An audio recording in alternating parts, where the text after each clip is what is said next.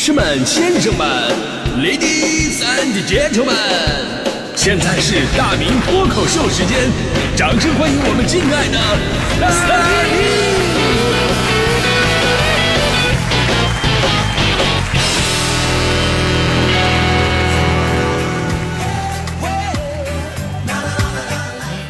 好，欢迎各位来到今天的大明脱口秀，我是大明。今天咱们节目话题呢，说的是搬家吐槽大会。呃，这个我相信很多朋友啊，都有一肚子话要说，因为这年头谁没搬过家呢？就是我算了一下，我出来工作十六年，正好是在温州八年、北京八年，一共搬了六次家，温州三次，北京三次啊，这个雨露均沾嘛，对吧？尤其是来了北京之后，有一个特点就是越搬越往外。刚来的时候呢，住的是西二环。后来是东三环，现在快东五环了，就没办法，这房租太贵了。我记得我刚来那会儿啊，一看那房子，嚯，那租金那一对比，我真心舍不得呀，这太不值了吧？当时我还跟房东商量呢，我说那个大哥能不能便宜点？这这么办你以后结婚呢，我可以给你主持什么的。房东说他结过婚了，我说那没事，等你下一次。不是，我不是那意思，我我的意思是，等你有朋友、你孩子什么的，等他们结婚，我都能给你主持，你你肯定那个合适。你毕竟我的费用啊，我在北北京婚礼主持的价格，我出场费我都三万块钱，三万块钱。但房东看看我说三万块，三万块，你三万块，我看你不值这个价。我说没错，我也觉得你房子不值这个价。这不都是城市品牌溢价吗？啊，今天呢，咱们不吐槽房租啊，咱说就说搬家的事儿。虽然说房租呢是我搬家的主要原因之一，因为搬了这么多次家，实际上每次搬家的压力都是不一样的。因为最开始你住的地方就是个宿舍，你东西少；那后来搬家就像滚雪球一样了，啊，东西越来越多。我这人还有个缺点，我就是不太喜欢断舍离，我也不会旧衣服啊什么我都不舍得扔，就如同我如今跟每个前女友都保持着联系一样。我也不知道这是优点还是缺点，反正是个特点吧。所以呢，别的不说，到现在我衣服能有好几百件，伴随着我从一百二十多斤的体重，一直到现在二百六十多斤，L 到四个 XL 全都是全的这个。我记得我当时从温州搬到北京，最多的东西就是衣服，因为打包快递太贵呀。我当时想了一个特别鸡贼的办法，正好当时呢，朋友有辆车，也是要从温州运到北京来。那运车的话呢，一趟是两千块钱。我当时我就把我所有的衣服我都塞到他车里了，副驾驶啊、后座啊，呃，后塞的是满满当当，后备箱都快盖不住那种。后来取车的哥们儿还被人一顿盘查，问他是不是走私外贸服饰，要不怎么那么多大码衣服啊？书也是，书也是，最开始没几本书，到后来自己出书之后，家里的书就越来越多，全是卖不出去的。到现在能有三五百斤吧。所以现在搬家那真的是能把人累吐血了。我最近的一次搬家就是去年十月份，从双井搬到了高碑店，那是我第六次搬家了。那已经说不是靠我自己就能拿得了的了。这么说吧，我就是断断续续，我开着自己的车，蚂蚁搬家了一个月，然后最后一天找搬家公司，弄了最大的那种厢式货车，运了两趟，这才运完。早上十点出门，到全都抬进去摆好，已经到了晚上十一点钟了。所以说，很多朋友啊，尤其像我一样的北漂，呃，就是在这个时候就特别有一种异乡漂泊的感慨。就因为那天我搬家那天呢，还正好碰到了我们楼里另外一家，他们也在搬家，然后我们俩就在电梯里边不期而遇了。然后呢，互相看看彼此啊，都在搬家，就闲聊闲聊两句。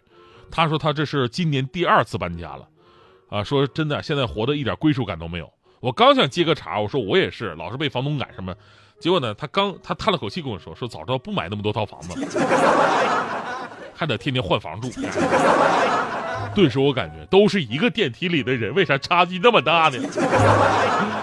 但是，这还不是最糟心的事儿。我相信很多朋友在搬家过程当中啊，都找过搬家公司，而一直以来呢，搬家公司市场的混乱，这才是真正让搬家的朋友们头疼的事儿。大家伙还记得之前网络货运平台货拉拉因为女子搬家途中跳床身亡这事儿吧，被推上了舆论的风口浪尖儿，很多朋友都开始关注这个搬家平台的安全性的这么一个问题。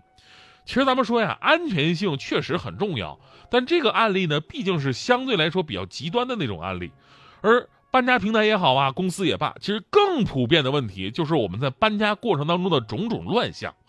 这些年真的是感触太深了，最狠的一个乱象就是坐地起价。我记得之前有个段子说这个上公厕的事儿，一个小伙内急找公厕，好好不容易找到一个了，然后那会儿公厕还是收费的吗？这哥们儿一路小跑找了个最近的，问收费大爷多少钱呢？大爷说一块钱，一块钱。小伙说不对，刚才那个你他只给你五毛钱，我看着了。大爷说你俩能一样吗？人家是走过来的，你是跑过来的。反正你要不着急的话，两公里之外还有一个，你自己掂量办。啊，虽然事儿不是一个事儿，但是这种看人下菜碟子坐地起价，在搬家这一块真的是被发挥的淋漓尽致。比方说套路一，就先给你来个什么低价吸引、限时优惠，比方说什么承诺搬家费用最低五十块。跨市搬家只需要一百块，或者什么团购价九块九元起啊，把这个“起”字儿吧缩小到只有一丢丢，离远了看你以为是个逗号。这些套路无非是等你这条鱼上钩了，然后真正下单了以后呢，再以各种理由说什么不符合资格啊，或者说只能优惠少量费用等等等等来套路你。而套路二呢，就是口头承诺一口价，然后再以各种理由坐地起价或者变相加价。哪怕你这边在平台都下好单了，他当面也能给你找出很多费用缺口让你补上。因为搬家公司啊，最大的问题就是什么呢？就是价格不透明。它的基本构成是这样的：比方说基础套餐费，然后呢还有超公里费、加楼层费、加平地搬运费、加拆装打包费、加额外服务费。这里边也就是基础套餐费啊，能够拿到明面上说的，看起来真的是不多，你觉得挺合适。而剩下的那些其实有很大的坐地起价空间，比方说你东西太多了啊，必须得给你分两个车，要么再给你加个人儿，或者说超公里数给你绕路，还有什么楼层费，就是你以为的楼层啊，跟人家以为的楼层是不一样的。你以为的楼层呢，是按楼层数，比方说三楼到四楼，四楼到五楼，这算是一层嘛，对吧？人家以为的楼层数是按楼梯数的，大部分一个对折的楼梯是上一层吧，这在他们看来是算两层。还有更惨的，一层楼是三折楼梯，在他们来看是三层。啊还有更阴险的，还有打包费啊，过度使用材料打包。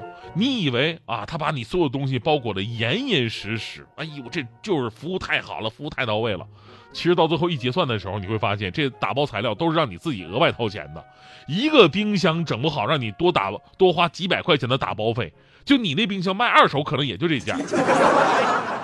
所以说了这么多呢，就是想告诉各位啊，现在搬家，尤其是找搬家公司，真的有很多的坑是需要防范的。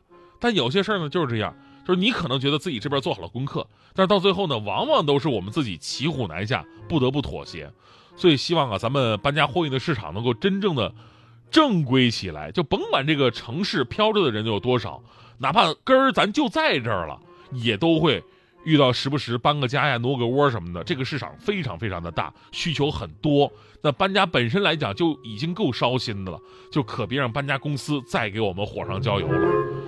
最后呢，我想说，搬家本身呢也是人成长的一个过程，就无论在哪儿生活，都是我们生命当中一个不可抹去的回忆。你的家越来越大，东西越来越多，其实也是自己人生当中的一种收获嘛。所以呢，我看到我身边有一些年轻人在搬家的时候吧，我都会主动我去帮他们。我想让他们知道，搬家是迎接新的生活，应该是充满那种幸福感的。比方说，前不久我们团队的妞妞啊，妞妞就搬家，小姑娘很小，今年二十四五吧，但是在北京跟我一样搬过三次家了，东西也越来越多。那天呢，就可怜巴巴的说说说要搬家了，问我能不能帮个忙。我当时说没关系啊，这小姑娘挺可怜的嘛，哥帮你搬得了，是吧？那天我们上午九点下节目嘛。我就到他们家，大包小裹呀！我当时开我那车来回跑了六趟，终于都给拉过去了。等一切都弄完，已经下午五点钟了。当时我的腰都快累折了。然后妞妞也非常感动，当时还感谢我，说：“大明哥，谢谢你啊！要不一会儿呢，让我男朋友请你吃个饭吧。”我说：“不用。”哎，那，哎，不对，你等会儿。你男朋，你有男朋友，你有男朋友，他咋不来干活呢？你找我干什么？妞妞说：“他当然来不了，他人人家白天上班，哪有时间干这活？”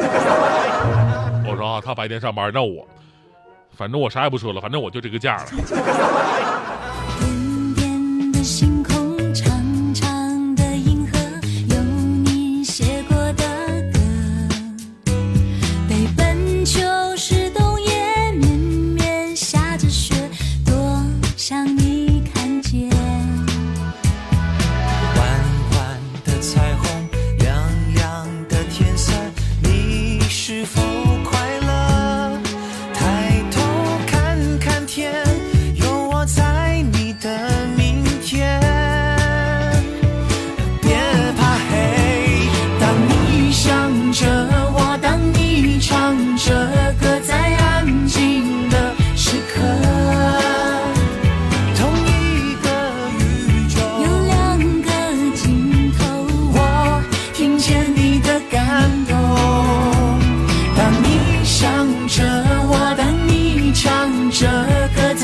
年华